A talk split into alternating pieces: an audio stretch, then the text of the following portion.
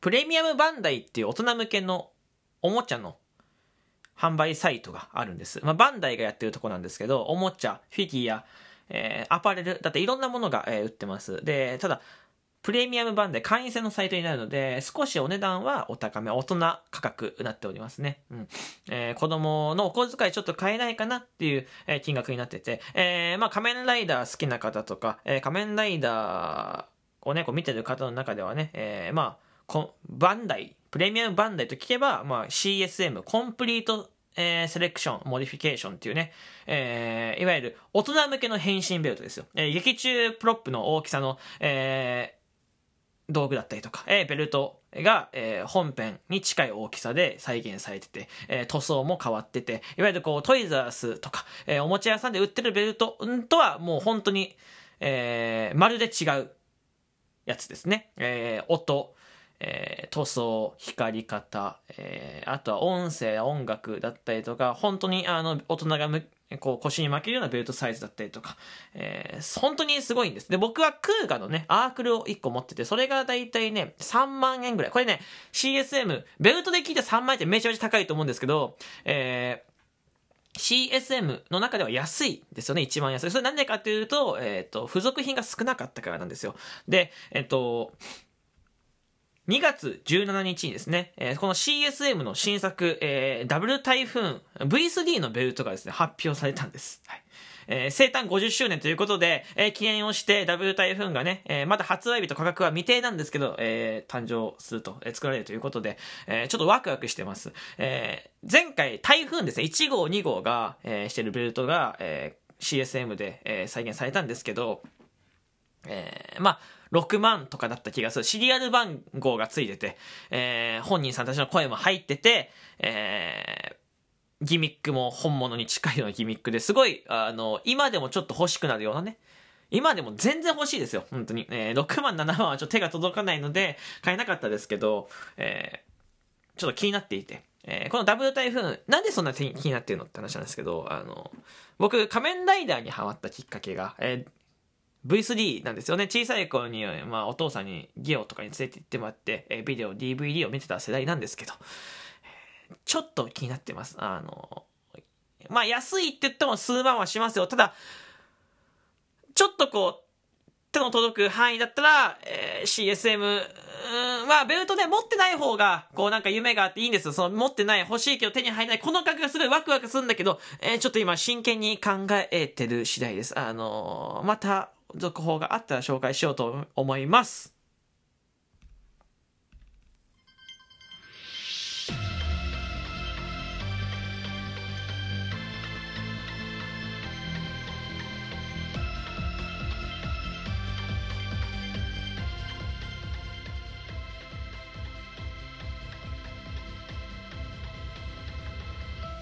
はい。改めまして、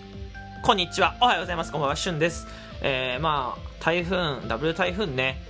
すごい気になって、まあ、付属品がつくって言っても、まあ、ベルトの周りのものだったりとかね、まあ、するんだろうけど、まあ、正直、なくてもいいかなと思ってる。その、付属品がなくて、もっとコストよくしてほしいなと思ってます。まあ、そのベルト自体はやっぱこう、平成とか令和の最近の作品に比べるとギミックは少なかったりすると思うし、発行するとこも少ないと思うので、まあ、そんなにかかんないと思うんだよ。コスト的には。ただ、えー、まあ、これがね、いやらしいことで、うんまあ、バンダイって結構いやらしい戦法を取っていくんだけど、例えば、まあ、ちょっと話変わりますけど、妖怪ウォッチですね。妖怪ウォッチって、まあ、僕が学生の頃に流行ったやつ、中学生とかかな？流行ったやつで、まあ、10年前とかに確か、それぐらいだった気がするんだけど、で、それって10年後経てばもう今社会人でしょ？お給料で買えるような、えー、新しい時計が出たりとか。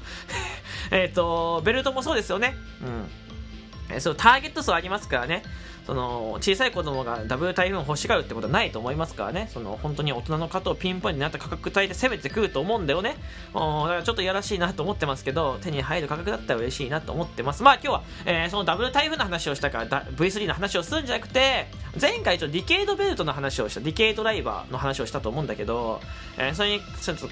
まあ、加えてというか、まあ、ディケイドの話を少ししていこうと思ってて、えディケイドっていう作品はね、まあえーと、カラーリングがこうマゼンタで、えーと、こう縦に黒い線が入ってていわゆるカードのバーコードみたいな、えー、モチーフの仮面ライダーまあその分カードで変身するんだけどちゃんと。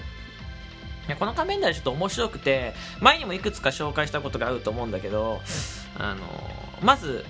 仮面ライダーっていう作品って、まあ、大体49話とか50話とかで終わるんだけど、この作品38話、31話ぐらいしかなくて、もう半分ぐらいしかないわけよ。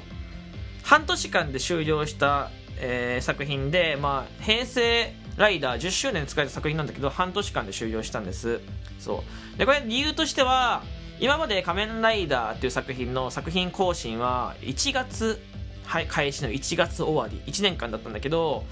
うんと、まあ、テレ朝の考えで、えー、都合が悪くなった。ね、そのヒーローとかプリキュアとかね、ヒーローというか、まあ、スーパー戦隊プリキュアとかが1個こう時間変わるタイミングに合わせてね、仮面ライダーの時間も変わらなきゃいけないってなって、えー、1年間やってると、えー、移行の時期がかぶっちゃうということで、えー、半年間にしました。で、半年間ね、えー、でストーリーが終わるかって言ったら、綺麗には終わんなかったんだよ。なんかこう仮面ライダー、いろんな世界の仮面ライダーが一つの理系の世界とかで、なんか戦うみたいな、なんていうんだ、まあごちゃ混ぜですよ、本当に。ライダー対戦って言われてたんだけど、えー、リケードが世界の破壊者みたいに言われてて、他のライダーの世界をね、えー、パラレルワールドですよね、えー、旅するですよね。で、他のライダーはディケイドが敵だと思ってディケイド戦っていくみたいな話なんですけど、まあ、最終話ちょっとここまで、ディケイド見てない方はちょっと、まあ、この辺止めてほしい。とか、まあ、ネタバレが怖い人はここで止めてほしいんだけど、ディケイド最終話でライダー大戦になるの。えー、1話で出てきた、えー、ヒロインの方が、まあ、ライダー大戦、ディケイド VS、えー、1号、1号ライダーから、えー、っと、牙までのライダーが、えー、昭和、平成のライダーが全部ディケイド VS のね、まあ、1対何十とかですよ。えー、こうで戦うっていう夢が出てくるんだけど、それが結果的に最後、正夢になっちゃうっていうオチなんだけど、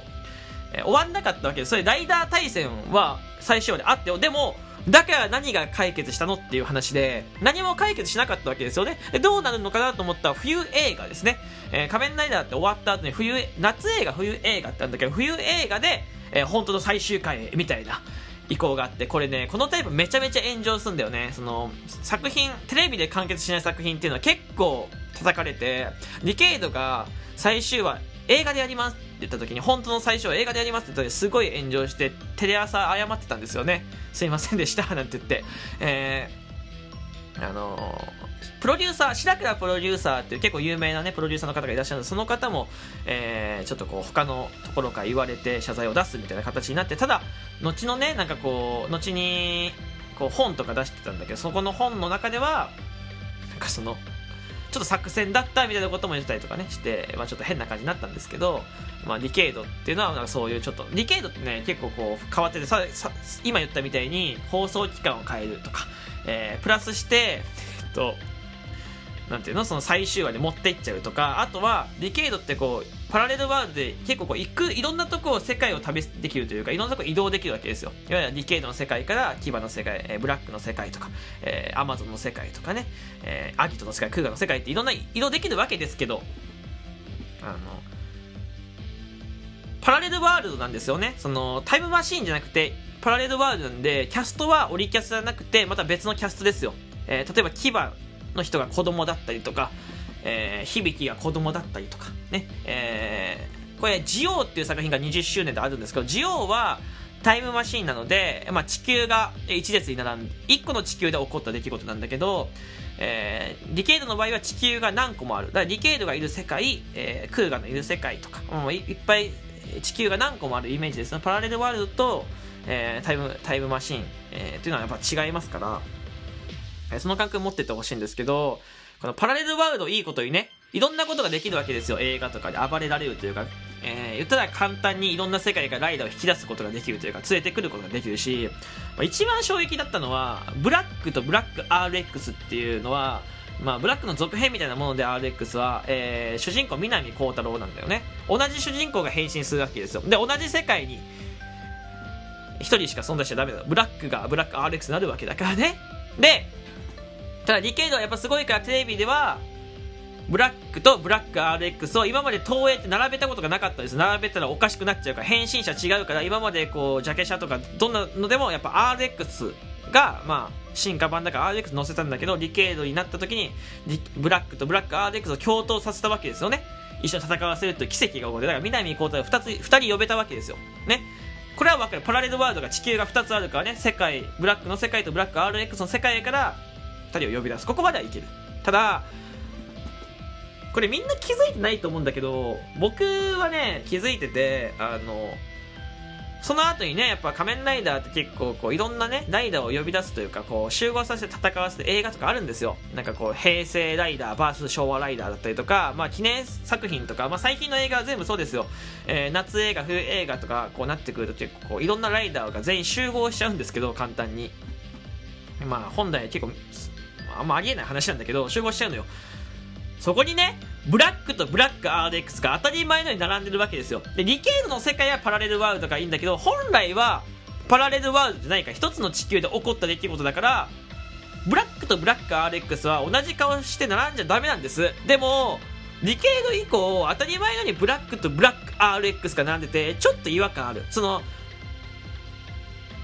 なんだろう。絵面的にはすごいよ。かっこいい2人が並んでるの。ただ、ありえないことなんだよね。そこだけパラレルワールドになってるのか、